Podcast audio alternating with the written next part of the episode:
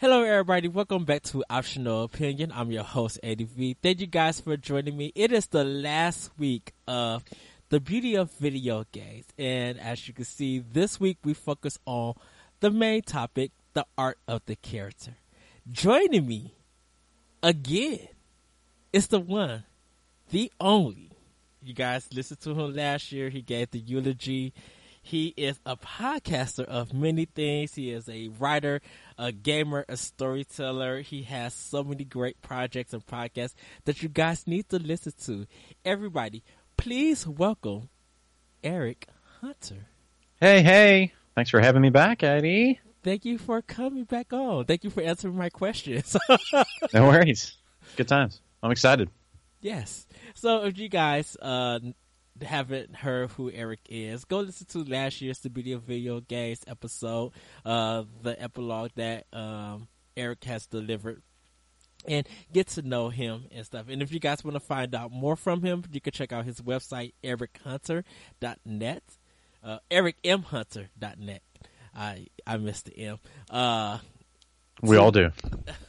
to know more about him. But we're going to get into this episode. So I kind of want to ask Eric. Um, I've been focusing on characters we love and art forms that we love, and this week focus on when both of them come together. Um, this modern mixture where now in this modern time we have different art styles and characters who came out for them art styles.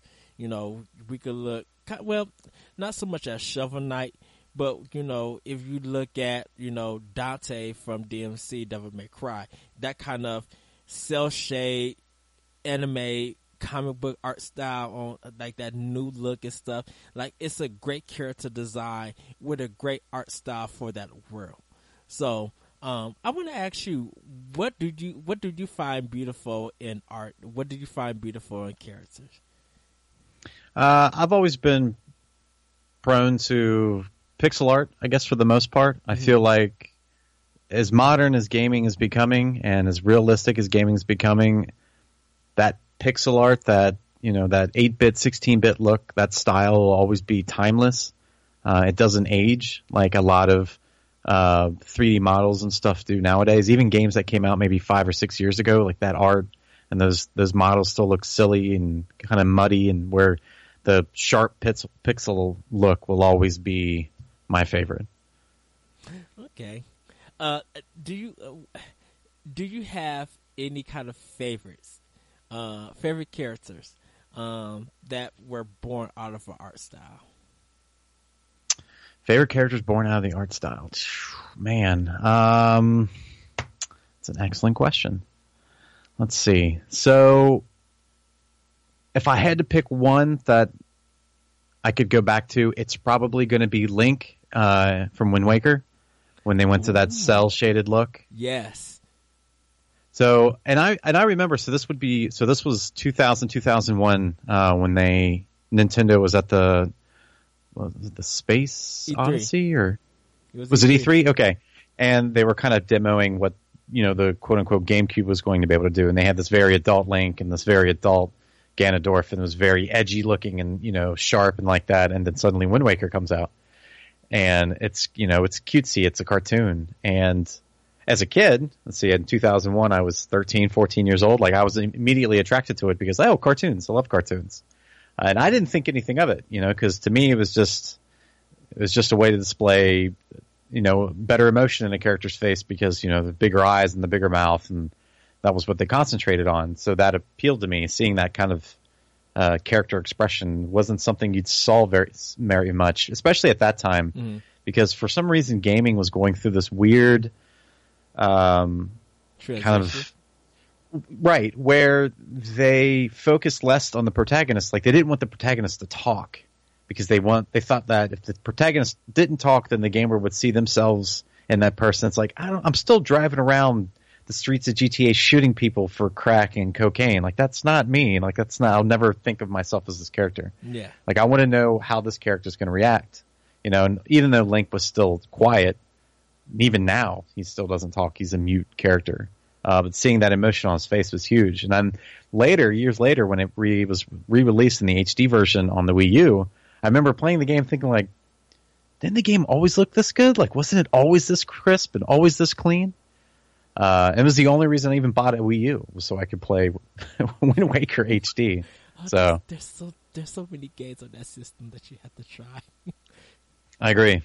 So I, I, know for me it was uh Amaterasu from Okami. Um, yep, seeing it's another good choice. Still, once again, another cel shaded game, but seeing that Sumi E print like is very Japanese in those bold lines, and I was just like, oh my goodness, this has never been done in this game. Like I always have always have an affinity and love for Japan. Yeah. And I seen that and I just seen an emotion, and my jaw dropped. I was just like, what the world is this? And why do I want it now? Like I literally when they when I found out pre-orders had started, I went to GameStop to pre-order this game. Yep. Yeah, I did the same thing with Wind Waker when it was announced. I went and pre-ordered it um, God, it would have been GameStop and EB Games maybe. No, it was GameStop. Was it GameStop? Mm-hmm. But yeah, I mean, it's that, that was back when pre-ordering a game was actually worth something because you got um, those bonus discs that had all the Legend of Zelda games on it when you pre-ordered Wind Waker. So I still have all of those. Uh, if I if I was into pre-ordering at that time, I would have had it too. it oh yeah, it. for sure. So so we're gonna move on to the next part. Uh, actually, kind of like how uh, this all kicks off for this week. Uh, when one needs the other to survive. Uh, sometimes you need a great art style in order to showcase a great character. Because so, I think sometimes when you do just regular 3D, um, 3D looking games, and you know they're all graphical and all detailed, it becomes like a like a little bit cliche. And so, yeah, I can like, see that. And and because you know, if you look at Gears of like, if you look at Gears of War, everybody call them they're like tanks. They got all of these muscles, and you, are thinking like, well, how can y'all roll like that, and how can y'all just like run fast and stuff, and y'all big as boulders? You know, right. it, it's kind of it's kind of weird. So I kind of want to ask you, uh, why do you think uh, characters need a particular art to survive, like to appeal or to become one of people's favorites? Um, I think it's all about recognition. I think um, Cuphead was a big on that. So uh, when they when Cuphead was first shown at E3, um, it was in this giant trailer of a thousand other games that Microsoft was putting out. You know, and yeah. it was like a 15 second. But after that, that was the only talk after that conference was what is this Cuphead game? Like it's got that old school art style to it, like the cartoons from back in the day. Like what is this? Nobody knows what this is, and I feel like a lot of that is becoming more and more uh, apparent because there are more artists getting into game developing, mm-hmm. and a lot of these games now, some of these games aren't even really what the traditional sense of a game is defined of anymore. You know, like it's more of an art piece Yes. And I feel like that attracts so many more people to the platform than any AAA top notch, amazing, written, voice acted game mechanic game would ever bring is by appealing to somebody's art style first. Yeah. Uh, last week I covered um, FMV, full motion video, and I considered that as an art style, even though Absolutely. they use real life characters and stuff. But I'm just like, look at the look at the popularity of Night Trap, or the people who who know when you hear FMV, that comes to mind. Mm-hmm. It's Night Trap, or if if you were around the Sega CD days, um, you had to make my videos like with Kris Kross and Marky Mark and right. Funky Bunch and stuff like that. Like that stuff, it it it was a character in itself in right. with this all art style because it was just like it's this cheesy acting, it's all this uh, not high budget uh, budget uh, production, but if you like look at look at it now, you, you think of games like Her Story, and you root for the the uh, the person who won that academy or not Academy Award, who won that award at the games Game Awards, and because it was done so well Like the performance right. sold the FMV and sold that game. So I, I, think sometimes when a game needs a great art style or a character needs a great art style, it is like you said recognition. You know, I, I feel like it needs to appeal to the player to be and if because we're going to be we're looking for character development. We're going to be looking for uh, their emotions, and some people look for the voice acting, which is weird. Um, well, yeah, I mean, you get popular names, you know, who come in and you know showcase. I mean, I I remember being kind of struck playing. Um, uh, what's the one that was it was the one that oh Elder Scrolls. Uh-huh. When like the main king was, um, you know, uh, um, Patrick Stewart. You know, like that was like, oh, what's Patrick Stewart doing in a video game? Like that's a strange thing, but yeah, yeah. Uh, oh, Elder Scrolls, I, a series I just cannot get into. I, I, I yeah. I, I mean, maybe like five hours. And I was like, I can't. I don't even know what I'm doing anymore. Like I just exactly. I'm literally just going around breaking stuff and stealing stuff by accident. Like and I, I played that on the original Xbox. It was just like, what is this nonsense? Oh yeah, definitely. So, but yeah, I, I, uh, when you when you mentioned Wind Waker, it actually came to my mind of uh, Metroid Prime, a Samus, and uh, we love looking at Samus and her 16-bit a 16-bit look from Super Metroid. But then it was just like you see the little things in Metroid Prime and how retro, even though you know the water effects on her suit, um, seeing her eyes do the vision, and yeah. it was just like it's not the, the first person view. Like Samus is not the character; it's the world. Yeah, it's because, the environment. Yep. Yeah, because I'm just like seeing this art being done on a system that people kind of thought was underpowered was just like how do they pull that off? And why, even now to this day, it still looks good? Right. You know, I think a lot of that.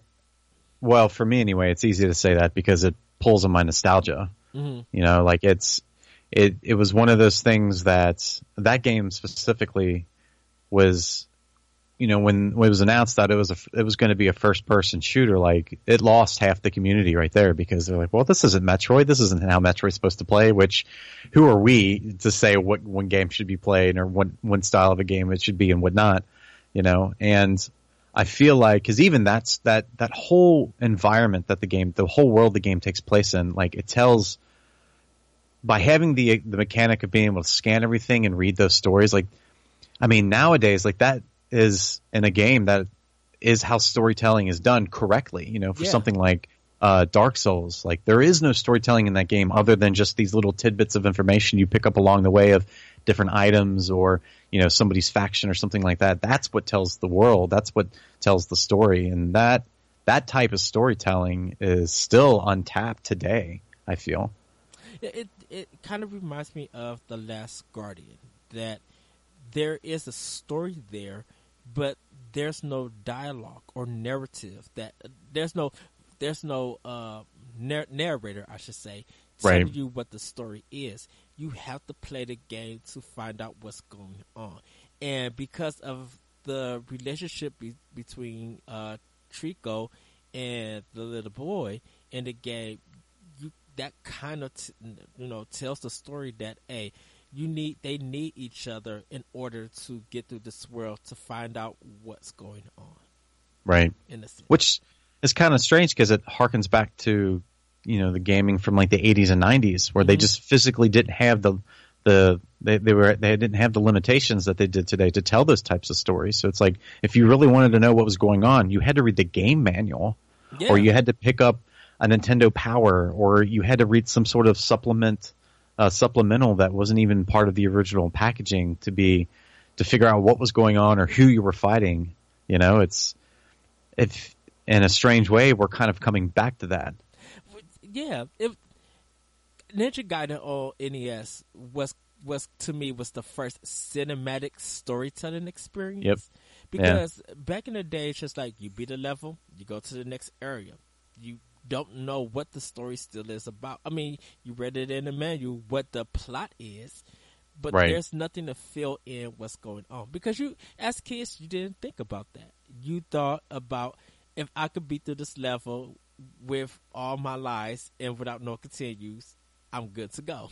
Yeah, I get that high score, you know. Or you get something like Double Dragon, where it's just some random guy coming up and punching a woman in the stu- stomach and then just taking her off the screen, you know. It's like that's my motivation. Okay, strange. Yeah, like how do you enter a construction level into uh, the to the woods? forest, yeah. To- Like I mean, you know, platforming, just jumping around. exactly.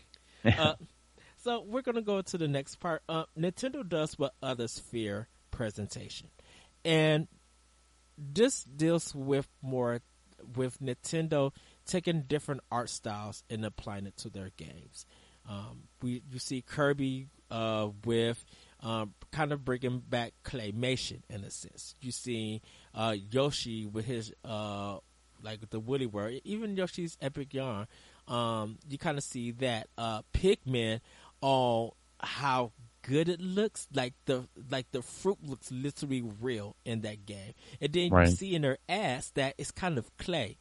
It's they're still using clay as their advertisement, but then you look at Pikmin three and you just be like, how the heck did y'all get a garden to look this real, like photorealistic? Um, and it, it feels like in definitely in this time that a lot of developers and publishers won't bring a profile game unless it has a certain look to it. It's kind of like Right. they fear doing something outside the box. So, what do you think? Um, I think a lot of people forget that Nintendo is a toy company. I mean, that ever since the late 1800s to now, that's all they do is they make toys. Like they're not in the gaming industry. Like they're there to make toys that appeal to a very particular age group.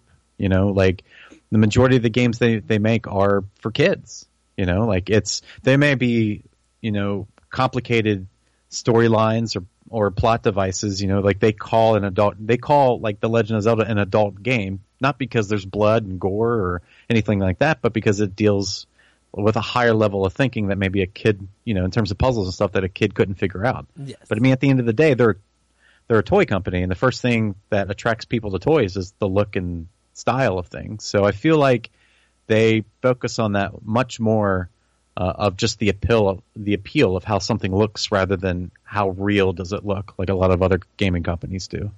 So, why do you think that when other companies do try a different art style, um, it doesn't work? It there's a failure to it.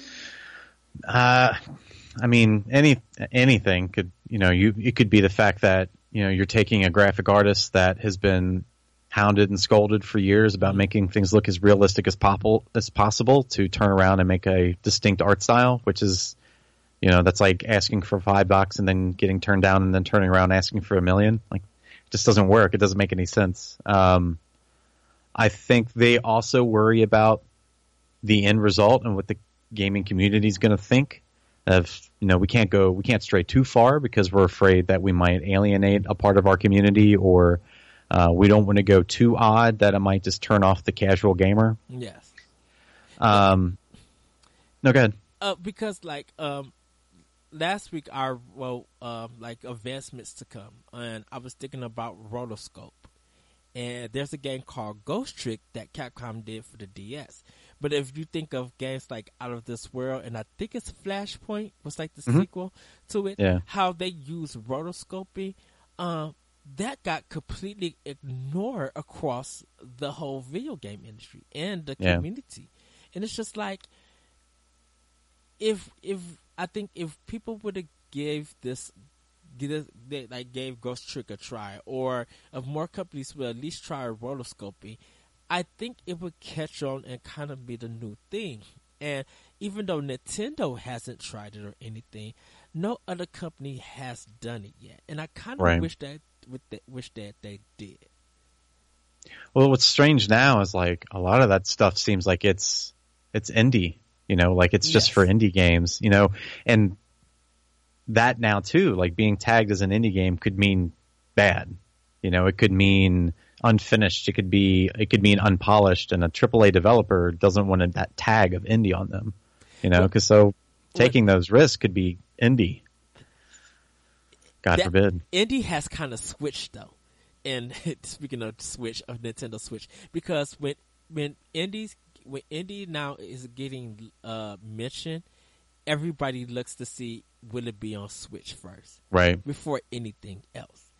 And if it is on Switch and it plays great, like it gets a great buzz, indies are now kind. Indies can now make a little bit more money, get more exposure uh, over what it used to do on Steam. Or Absolutely. Even, or or even like PlayStation Network or even Live. Like yeah. now now you know with Switch it's like Indie has a way now to come in and bring a nice presentation because uh, I think it's Planet Alpha that just came out. Uh, mm. it, it's a very beautiful game, and it's it's by an indie developer, and it's just like wow, like the environment looks good. The environment is distracting than the foreground because it's it's it is a 2D game, but it's just like it's one of those titles that you don't want to touch the controller. You just want to look at all the beautiful beautiful things that's happening in the background, right. and it doesn't move.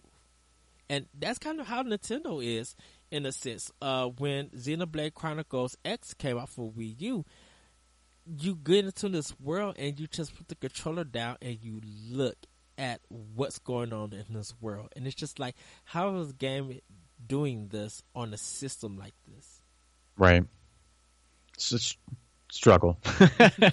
so, I mean, you, and I know you play a lot of PC. Like, you, like, what do you feel in the PC era about presentation? Um, do you think that, uh, definitely, you know, with with graphic cards and stuff like that could enhance the presentation. Do you yeah. think that there's a beauty that's there that's being missed? Absolutely. Um, and I also think it's because there's so much in the market right now that it's too easy to miss something. So it's like you're kind of, as a developer, I would think you would be encouraged to go weird, to go different, mm-hmm. uh, to try to find your own trend because there's so much same out there you know, and there's just some stuff that no matter how good you are doing it, you will never be good enough because you just don't have the marketing dollars or you don't have the advertising budget. And it's like, why not do something weird then? Like, why not try to do something and stick out? It may not work, but I mean, going the same way is just you're going to get into the same muddy waters that everybody else is in, you know? Yeah, there's a game called Sable.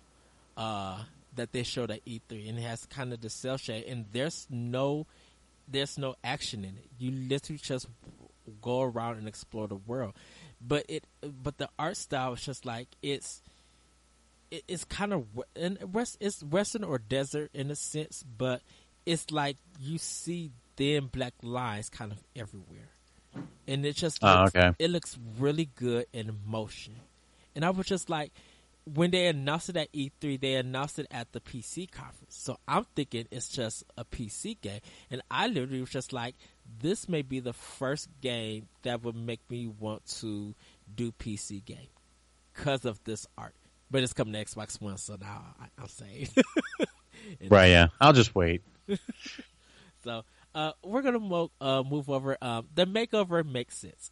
And this is talking about games that get get a remake or a remaster, um, or like or, or reimagine for some games. Um, if you take a look at Samus Return, on how mm-hmm. that game was on the Game Boy compared to this new version that uh, Mercury Systems uh, did for the 3DS.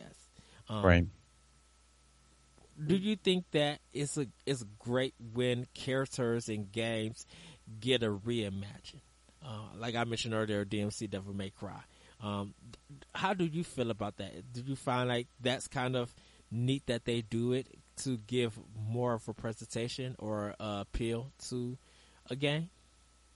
Absolutely. Um, I feel like there's maybe too many of them. Um, but I also think that it gives people a chance to play it that to play the game that they may have never been able to play it before because like a lot of these games they just don't really exist anymore and they're of what they used to be you know like cartridges cartridges get lost and ruined and destroyed, and uh, CD games, you know, have problems with disk rot. So it's like if you really wanted to play something, it's either you have to maybe do it, you know, illegally by using some sort of ROM or iOS or, or ISO or something like that, or you have to wait for the developer to, you know, reimagine it or remake it. And so I think it's good in that aspect that allows more people to play the game. Um, I'm still the contender that if you're going to remake the game, then the original game has to be available somewhere. You know what I mean? Like I feel like, um, uh, what, what one of the um, LucasArts games got uh, re-released, and inside that was the original version of like Maniac Mansion. Like it should be like that, you know. Like if you're going to remake a game, uh, like Prince of Persia, like if you're going to remake yeah. Prince of Persia, like the original Prince of Persia should be in the game somewhere. Like just to give people the ability to experience what it used to be, um, because at one point or another in the future, you may not be able to anymore. You know. Yeah. Um, there's a lot of times where I feel like the game gets dumbed down uh, or made easier, which can maybe could possibly ruin the experience you have uh, that the original game was supposed to do. But then again, there's other things where uh, games.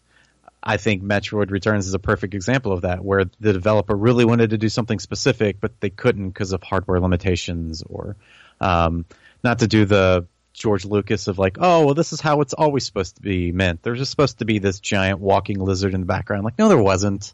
No, there wasn't. That was never supposed to be there. Like, come on. You can't honestly say you were out in the middle of the desert and thought to yourself, oh, this would be great if I had a giant lizard in the background. Uh, so I think it's, I think it's something that should be uh, handled with care mm-hmm. um, and not just, you know, regurgitated when sales are low for that year. You know. Yeah, I uh, uh, wasn't. I think it was Samus Return. It's just when they showed that at E3, I was just like, "What is this? Mm-hmm. Is this yeah. new Metroid game?" I'm like, "This is Samus Return," because I played the Game Boy of it, uh, Game Boy version, and oh boy, is it terrible. You're right. It's it, a tough game. It's and, very tough. And then, did you ever uh, get to play um, what was it? It's like AMR two, another yeah. Metroid. Yes. So I feel like, again, you know, being the person who feels like these games should be available for everybody to play, regardless of what iteration. Like, I feel that Nintendo should have made like that version of the game, and then made you know Metroid Returns just just something else. Like it, like give me whatever the Game Boy version is but you know, uh, nicer graphics and better sound. But I don't want a whole 3D rendering with all these, you know, um, story differences and different plot devices. And I just want to be able to play, you know, this game on an HD TV. Like I feel like at the end of the day, that's what matters is being able to play it on modern hardware. Well, it's it's it's, it's weird because Metroid, when it got remade, got became Zero Mission. Right and that game is just fantastic. Like that upgrade really just kind of like outdid the original. Uh, right. Samus Returns, uh, I think because it was on a different platform, or the Return of Samus, I should say. Uh, it was on a smaller platform that wasn't powerful, and the design was kind of confusing and they brought it to Wii U for people to play the no 3DS. I'm sorry, they brought it to 3DS so people could get their hands on it and kind of understand it. And it, it's it's just one of those weird things. Just like this need this game needs to be fixed because you get you just get lost, and it became yeah. it's quite challenging because you don't know sometimes you don't know where to go or what to do. There's no indication for things.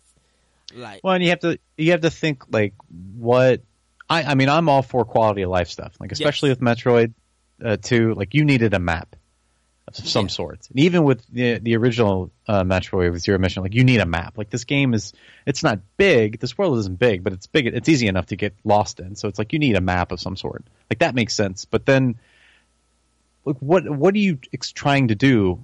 I as a developer, it's like okay, we're going to take this game, we're going to remake it and we're going to reimagine it and we're going to make it so that you know it can get in more people's hands. So it's like, okay, mm-hmm. obviously let's fix what needs to be fixed. We can do better graphics, better sound, fine.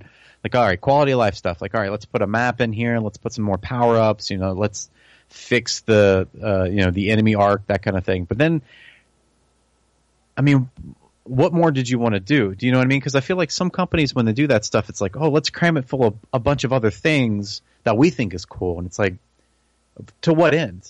Like you're just gonna this this game's only to be considered a remake. Like why would you add all this extra stuff? You know what I mean? Like that. I think uh, some people do it. Some developers do it to appeal to the modern time or to the time of this game coming up. Because when you're when you're a person who's not playing other, who's not who hasn't played past games or has been given a past game or find any interest, you you might not know all about that stuff, and you and right. sometimes like like me and you, we have to talk to younger people or people who who know about the who know about the series, but not but has never ch- tried this stuff. We have to bring them to the foundation of the past games, and they're not going to like those mechanics because they're accustomed to what the mechanics of of the present are. That's a good point. Yeah, because I mean, there's really no there's no winning that argument, you know, because right. once you get to a point where you get used to something, if you try to go back and do it again, it's it's kind of this, a similar situation of when they when um ah shoot I can't remember the developer, but they were wanting to make a first person competitive shooter, much like Call of Duty or something like that, but without the aim assist using a controller. And the first complaint they got was, well, this the controls are bad. And it's like, no, you're bad. Like this is how this works. Like this is how mouse and keyboard works if it's you know perfectly transcribed to a gamepad without any sort of aiming assist. And it's like okay, we can't do that. Like then, then where's the fun factor? You know, like you can only fail so many times before as a gamer you just put the game down and move on to something else. And again, you know what we just talked about with there being so many games to choose from. Like that's the last thing you want to do. So it's like you kind of have to, I guess, in a way, give those make it a little bit more than it should be. Right because like if you if you look at Doom and you play like the original version, good luck with that. right. because you had to get into the sight and there's no reticle there. You you had to get there and put fifteen thousand bullets into them and hope that you could find a health pack somewhere right. hidden around the map. So when you play the new Doom, it's it's easier because there's a reticle that's there. Only thing you really don't have is um, letting your energy charge back or a shield thing. You have to work for that. You have to kill them and get it uh, to get your energy and stuff uh, up to survive. So I, I can see what I can see where you're where you're going at with this. I, I just think that with when people find sometimes like a remaster or a reimagination when they feel fall in love with the game and stuff I I agree with you. I think a lot to me personally a lot of people need to go back to the foundation of a series of where it start. You love Wind Waker? Great. Go play the go play the original Legend of Zelda and do the same thing of exploring, finding out where everything is at do no FAQs. Do not ask for no friends. Help. You're going to die. It's going right. to be hard. But this is what you need to understand where how it began and how the series evolved. Now I tell people evolve uh, uh, skip Legend of Zelda 2. Ah, oh, come on, it's the best one. Oh no. that hit detection? oh, it's pretty bad. It yeah. But but it did show that they were trying to expand on one of the things that the first one couldn't do, which was true sword fighting. Like yes. they really wanted to make a complex fighting system, and it's not good, but it's I mean it, it's more than anything that was on the market at that time. Yes, I, I do agree. Um, I, now I might get yelled at this, and er, people have heard this about me, but I I make I'm making a claim that I won't wait for it to remake Super Metroid. I think Super Metroid needs a remake badly, and I, I know a lot of people feel like it's a classic that doesn't need to be touched, but right now mm. it does need to be touched. I'm like because it's great playing it for the first time and uh, kind of understanding the Metroidvania of things, if you want to call it that. But I'm just like, there's a point in that game that is kind of reverse, and I think WayForward because they're good. I think they're you know Ducktales is a great remake. It's yeah. hard. They kept to what I mean. They kept to what Capcom normally used to do back in the day. So that's why that game is that way. Uh, but I would like to see WayForward with with their great art go into that world and make it more detailed and make it creepy as ever. Turn into a horror game. Yes, that yeah. that really fight in the in the uh in a space station. Oh, they could make that deadly. Oh yeah, I mean that game opens up on a death scene with a bunch of dead bodies on the floor. Like yes, that's what blows my mind. It's like, oh, Nintendo doesn't make mature games. Like that's terrifying. It doesn't matter how old you are. Just like op- the opening scene to the game is just a is is just a floor littered with dead bodies. Like yes, that's and, messed up. And it don't even have to be sprite based. It's just the graphics just need to be cleaner. There, there's yeah. a style that fits it. I just don't know what it is. But I would love to see instead of Ridley, when you see the red eye looking at Samus, I would love to see two red eyes looking down on Samus with hands coming out. Oh and man! then a fight, and, and it be creepy as ever. And you just be like, "Oh, WayForward gets this," and they know where to go. Oh, don't don't worry, Nintendo is going to direct WayForward on what to do. Sure. Yeah, so, no, it's a great idea. I'd love to play that game. Uh, I would love, yes. Uh, Metroid as a survival here, uh, survival horror game.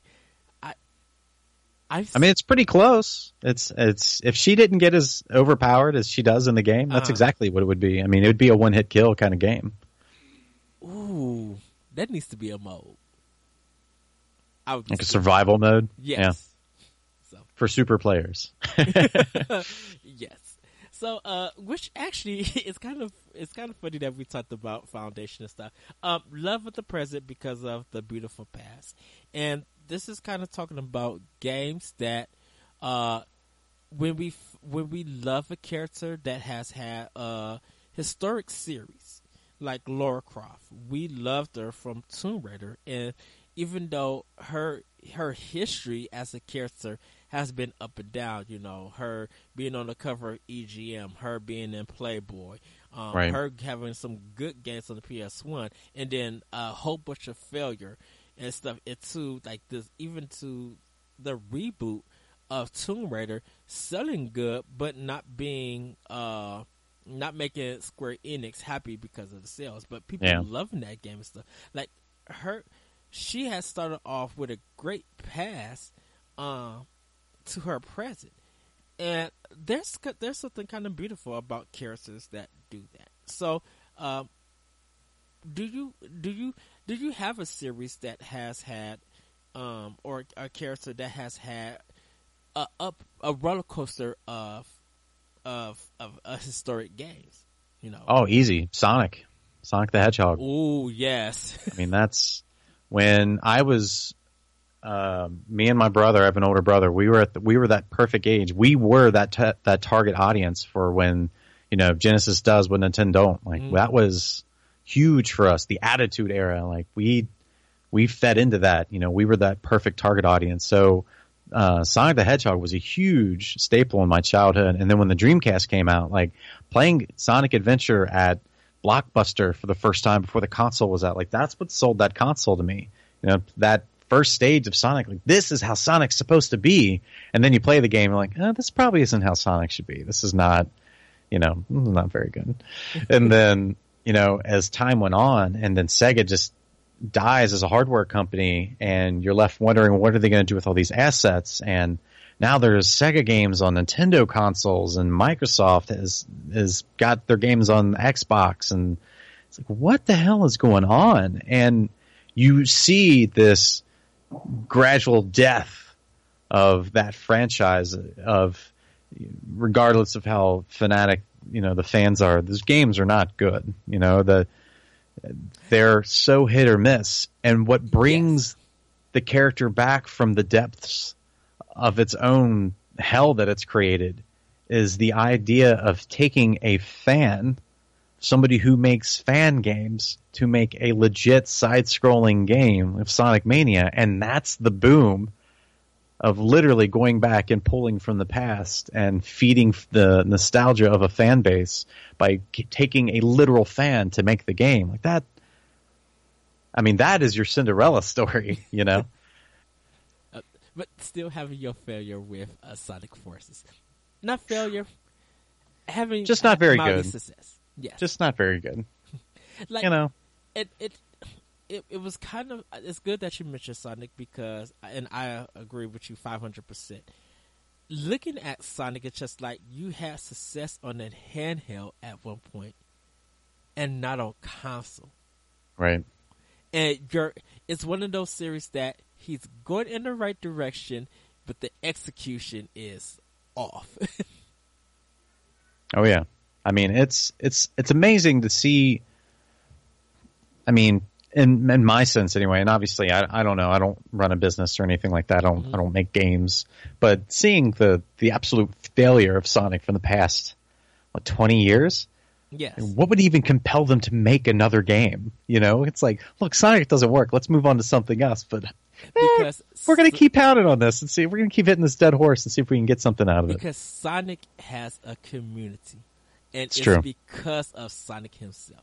The character is so is so it's, it's, so important to a lot of people and, and, kind of important to the video game industry because of his rival with Mario. Yeah. Um, and them coming together, finally doing the Mario in the Olympics. And I don't care what anybody said. If the sales number is there, the sales numbers is there.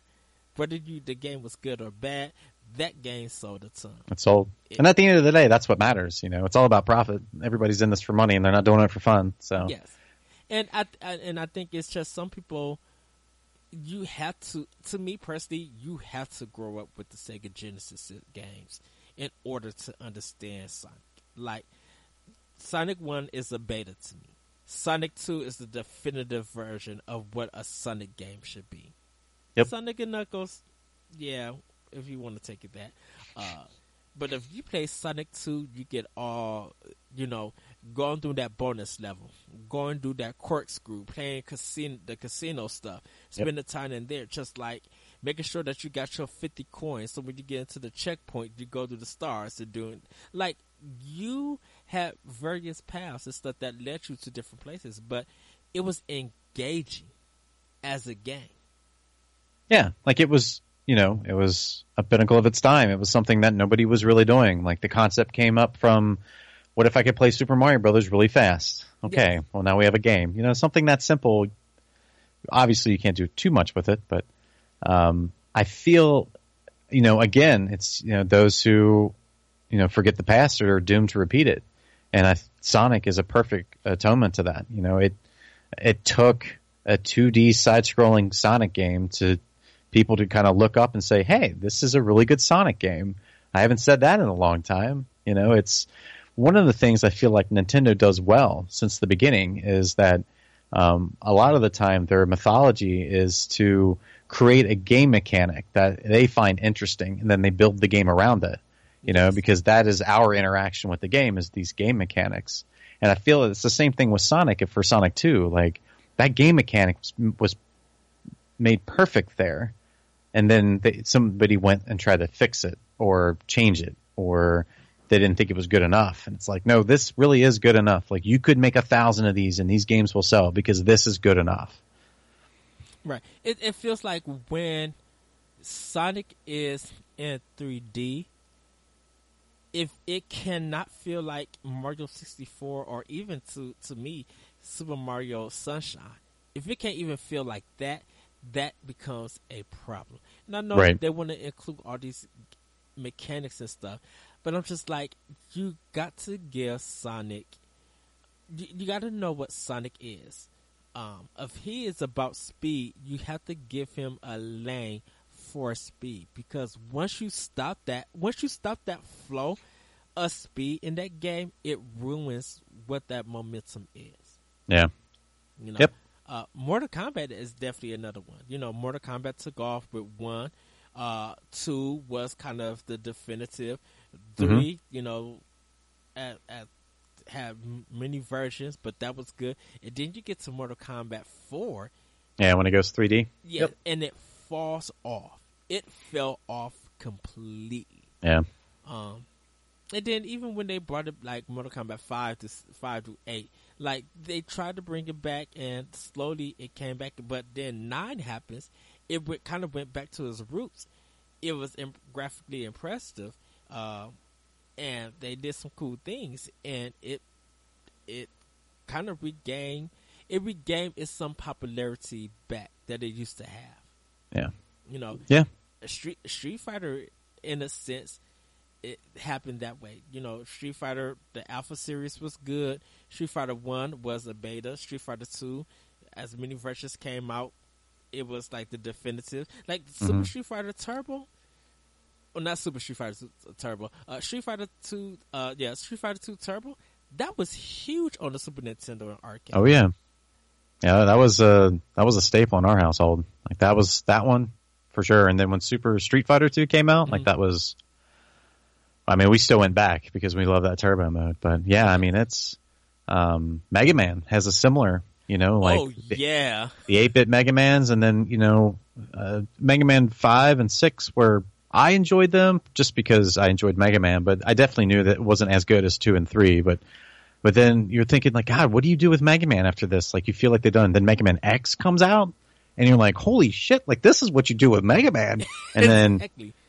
You know, and then you got Mega Man X two and X three, and like, all right, now we're getting into it. And then X four happens, and then X five, and then X six, and then you, X you, seven, and then X eight. The like, that one is weird because you moved the Mega Man games from Nintendo to the PlayStation. Yep. And I love Mega Man Eight. Don't get me wrong, love that game. Uh, the X stuff after three, yikes, it's not good. X five yeah. is good though. I do like X five. I enjoyed X five. Yeah. Uh, but I mean, it's you know, it's the it's and then there's all these weird crossover games with the what was it transmission or no network battle or yeah. battle network or something like that and it's like it, to me, and, and that's when you get into the, the, the strange world of like, oh, we have this game idea, and we think it's a good idea, and then somebody's like, ah, let's slap a name on it. You know, kind of like Star Fox Adventures for the GameCube. It was like supposed to be this completely different game, and then Nintendo was like, this isn't going to sell unless if we put a name on it. And it's like, oh, now it's tied to this series. Wow, why would you do that? That game just is not. Yeah, it's average. It's at best, it's average at best. Yes the controls are a horrid mess. Yeah, the fighting is the the voice acting's terrible. It's just it's a bad game. It's but now it's a bad Star Fox game. It's not just a bad game anymore. It's a bad Star Fox game. Yes, which is even worse. Yeah, Star Fox is a roller coaster of a series. Yep. And I, I will admit, I'm glad that Star Fox Two didn't come out.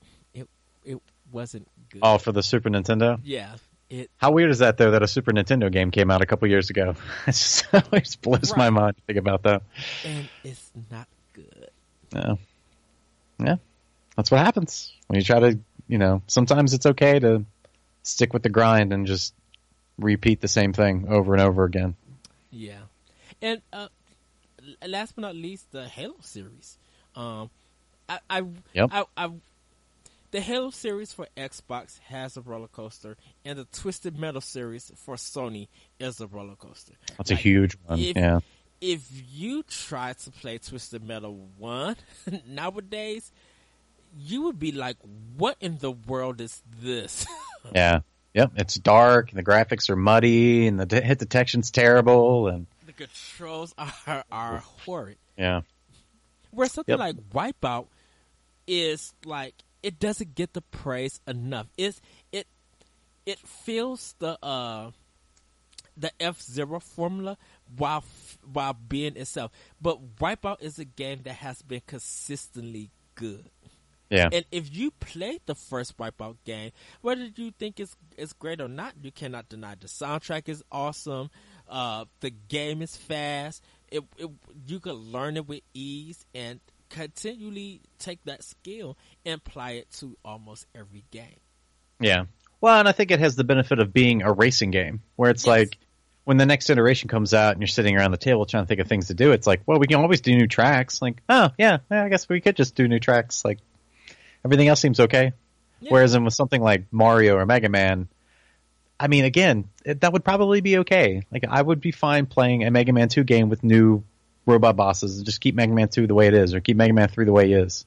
Like, I don't need Rush to jump on his back and turn him into a, you know, with a jet suit or give him Hulkbuster armor or anything like that. Just, you know, give me my blue bomber and let me slide and spin around and slide, slide. Yeah. Uh. I've I have come around to that thanks to you. That when that e- uh, email you sent me uh, I don't know how long ago it was now, but it was their answer to crawling. Like that blew my mind. I never even thought of that. Uh, yes. It's like, yeah, you're right, man. You you had that discussion, and I had to email. Okay, so uh, I think you was asking. You, I think you said Mega Man Two was better than Mega Man Three, or so forever that has always been the the hill that I've died on, stating that Mega Man Two was a better game than Mega Man Three until I decided to go back and rank them all. Mm-hmm. And when I played through Mega Man 3 again, it really, everything of, even just, if the games were on point, like if they were, you know, neck and neck the entire way through, I would believe that. But the fact that you can fight Mega Man 2 bosses in Mega Man 3, which I remembered, but going back now and experiencing that and playing by playing them in succession, like that is huge. Like that is such a big improvement over the previous iteration. As a developer, it's like just slapping them like, "Oh, remember these guys?" Like, "I do. I just played that game." Like, "Holy cow, yeah. this is amazing." Like that is what does it. Like that puts it over the top for sure. It, and I feel like Mega Man 2 has the strongest level design in a sense, and probably the strongest because you cannot deny out of all the bosses in the whole Mega Man series, there is no one better than Metal Man. Yep.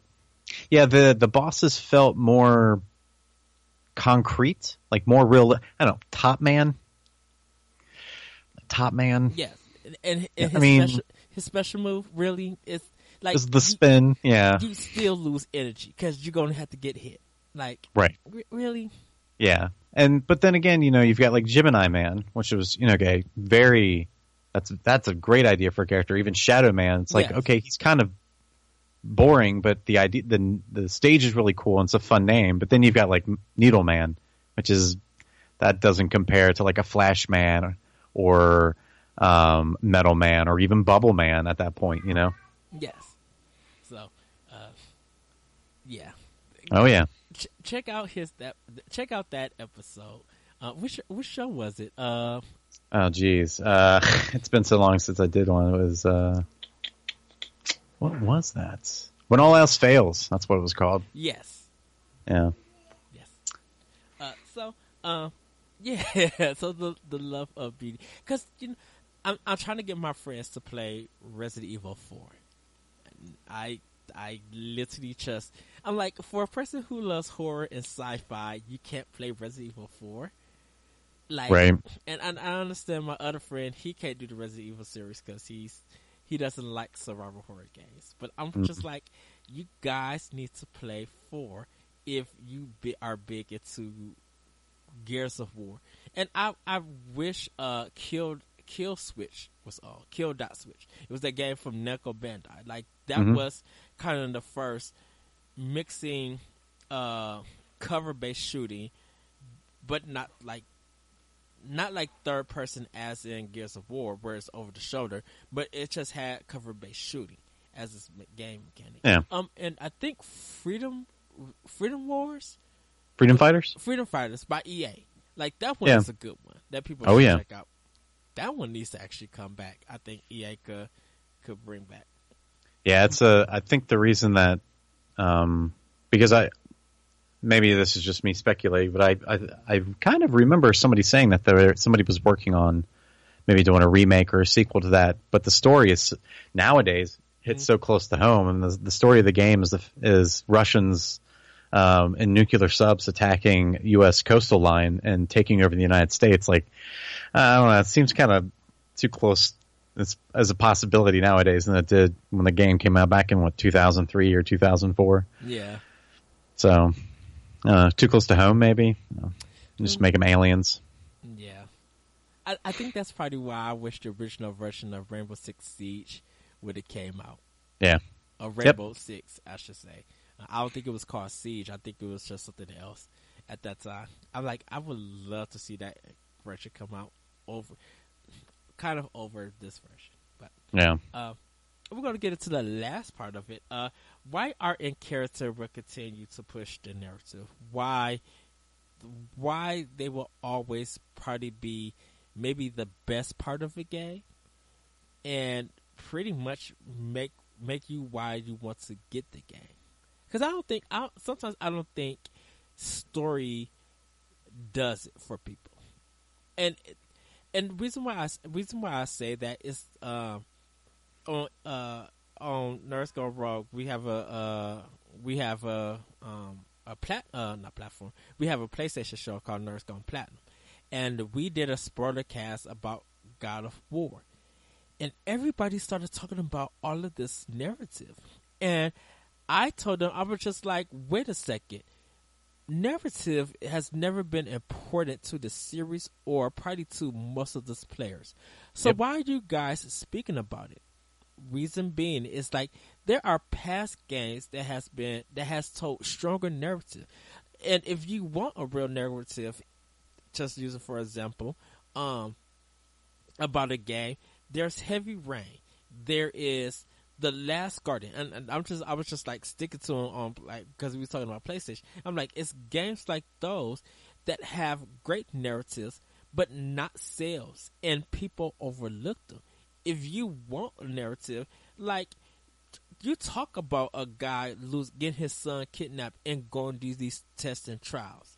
Don't not just calling to the not just calling uh, the police waiting by the phone or something like. Sure you got to experience this narrative. If you even if you want to go back, Snatcher. For those who like sci-fi stuff, if you thought big uh, time, yeah, like, like that's Kojima's old work, and that's that's the kind of Kojima a lot of people don't get. You know, you got the you got the Metal Gear Kojima, but you go play Snatcher on the Sega CD if there was a way to play it. Um, you would be surprised at the narrative that is in that game. Yeah, I think a lot of that is because it's the inter- it's we can interact with it. You know, like yeah. we can interact with that character and that. Whereas, in like if you're reading a book, you're kind of just a fly on the wall. Or if you're watching a movie, you're just you're viewing it as a third party. Whereas, in with the game, you know, you can interact with it. You can a lot of these games nowadays, you can actually change the story as you play it, uh, and I think that's huge. The other thing is too, I feel like you need good story and you need good characters uh, to to make that art because at the end is if you take those things out you're playing a sports game like you're just playing a, a, a bunch of game mechanics that are set to rules and if mm-hmm. there's really nothing to go on top of it or to hold it then you might as well just play a sports game yeah, and I think that's why something like Phoenix Wright does it for me to get me into adventure games because yeah. Phoenix Wright as a character it's hilarious, but like when you're going through the story, it's just like he like the way they made him. You know, he has a sensibility about things, but he's still a goof. And when he starts putting things together, it's just like ah, you feel smart because he recognized it, and you right. guys kind of like work together, and that tells the like that kind of tells the narrative and you know Phoenix Wright didn't get praised when it came out on the DS. Like it, people didn't catch on to Phoenix Wright until it went to twenty dollars in a bargain. Right, exactly, and, and, again, price is a big deal too. You know, it's right. some of these games that come out and you're like, why is this game sixty dollars? This game should not be sixty dollars. Right, and it, it's weird because now it, it, you know, it jumped off like um, Room Two One Two, uh, Hotel, uh, Hotel Dusk, Room Two One Two. One of my favorite adventure games that I played because it was, you know, it was that pencil drawn thing, but it was just like I love the character and the art that they used to tell this narrative. You know, it the jazzy vocal, the jazzy music and stuff like that, and literally just figuring out what is going on with this game. And it's just like this is something that no one has ever touched, and yep. it works. Yeah, it's.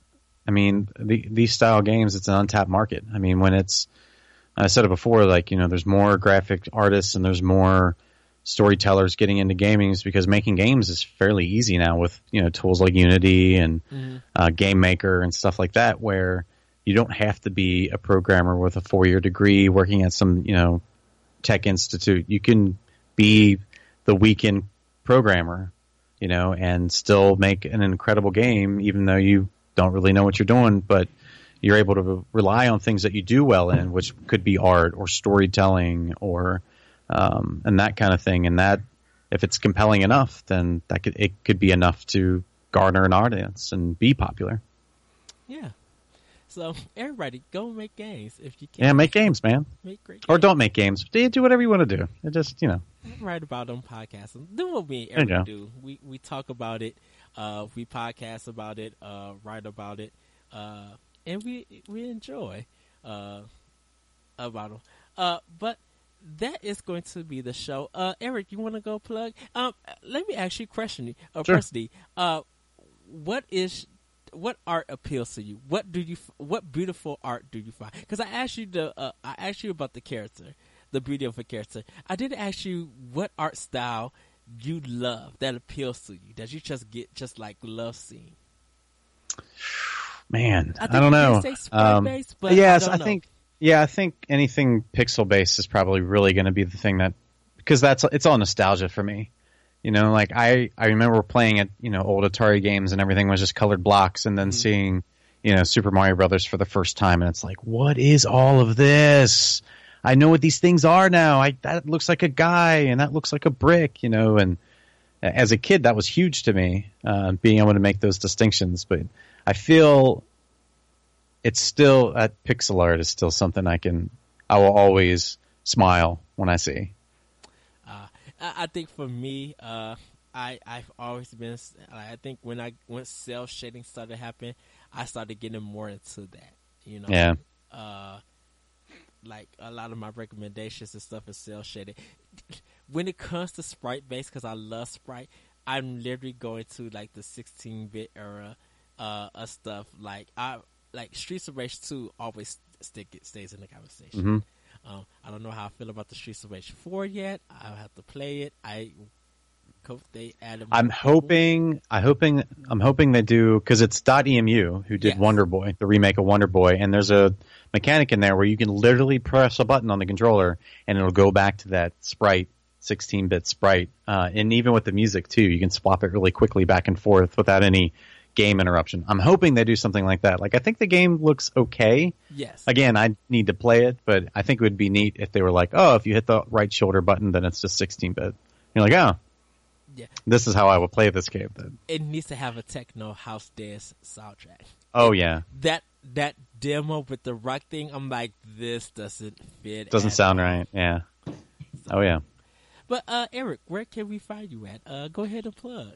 Sure. Uh, so my main website is ericmhunter.net. Um, that's where the majority of my stuff of videos of I've done, podcasts I've recorded, things I've written. Um, I've kind of taken a step back from all that stuff because I'm working on some bigger projects, quote unquote. Yes. So whenever I get finished with those, which one of them should be coming out probably in the next couple of weeks, um, that's where it'll be. Uh, and then I'm on Twitter at Eric Hunter, uh, talking about pretty much anything nowadays. So yes. that's me. Uh, you guys can find Optional Opinion, like I said, on SoundCloud, iTunes, Google Play, TuneIn, other podcast apps. Uh, the video video games volume four is exclusive to ngrradio.com, so you can read these blogs at uh, ngrradio.com. Um, uh, there's three weeks worth of blogs. Um, the first week was the beauty of character. The second week was the art of uh, the beauty of art, and uh, this week the art of the character. And I would like to thank uh, Trey and Jeremy from Nintendo Domain, Jesse White, um, and Mr. Eric M. Hunter for coming on the show and giving their perspectives and their opinions and what they find beautiful with art and character. Um, and if you guys want to uh, hear more, um, I do have an epilogue coming out with a special guest who's going to be covering everything and is going to uh, wrap up this whole project. So thank you, everybody. I hope you did enjoy this project for this month. Um, I truly love doing it every year. Uh, next year, I am volume five. I am planning out. Uh, I think I I don't know what I'm going to do yet, but there's going to it's going to be something interesting. I think everybody's going to love it. Uh, but once again, thank you, Eric. Thank you, thank everybody. You. Have a great week. Have a great weekend, and I will see you next time on Optional Opinion. Bye, everybody.